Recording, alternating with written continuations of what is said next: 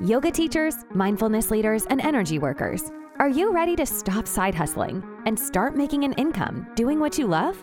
Welcome to the Marketing Off the Mat podcast. Each week, your host, Jessica Cross, dives into conversations with successful creatives in wellness, business, marketing, and more to uncover practical methods to take your business from A to B and have some fun along the way.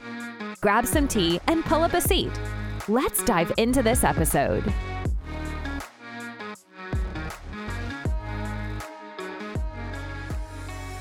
Welcome back to the show. It's Jess, and this is Marketing Off the Mat.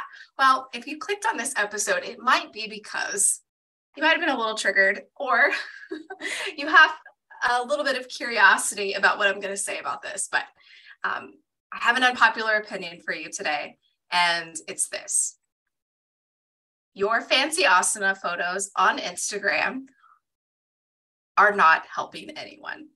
And I mean that with complete love because I have been there myself. I have been in ex- those exact shoes where I'm sharing a lovely asana photo of me with a beautiful quote and nothing more.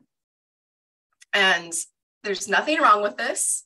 It's totally okay if you want to, you know, share from a place of, you know, confidence or um, progress in your own practice. There is nothing wrong with this at all. However, if you're wanting to build a business, there needs to be a little bit more. So if you're going to be sharing a fancy asana photo, and you, know what I mean, a you know lovely uh, birds of paradise or a handstand or whatever it is that you, have been working towards or is your favorite pose, uh, you know, a gorgeous camel pose as an example. If you're not telling people what they can gain from this photo, or this share, it's not helping your business. So let's say I'm sharing this camel photo and I put a, you know, a lovely quote and a few hashtags and that's it.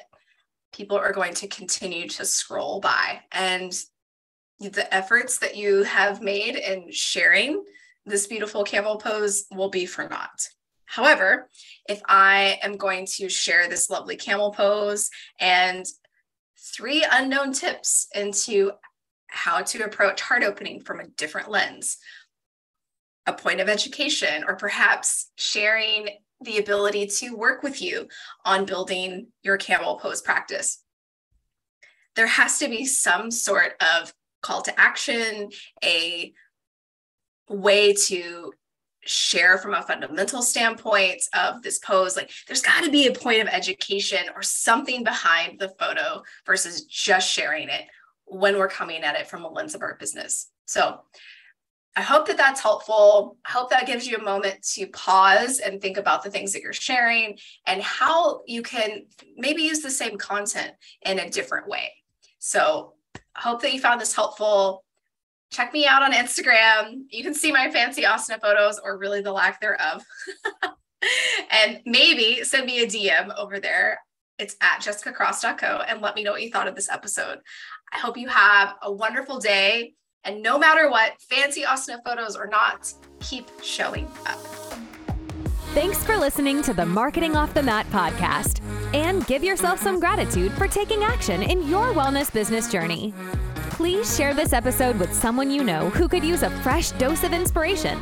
And we'd be thrilled if you would rate, review, and subscribe to Marketing Off the Mat on Spotify, Apple Podcasts, or wherever you get your podcasts. Want to share an idea with Jessica?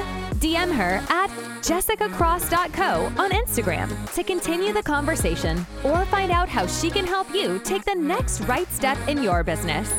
Until next time, stay inspired and keep showing up.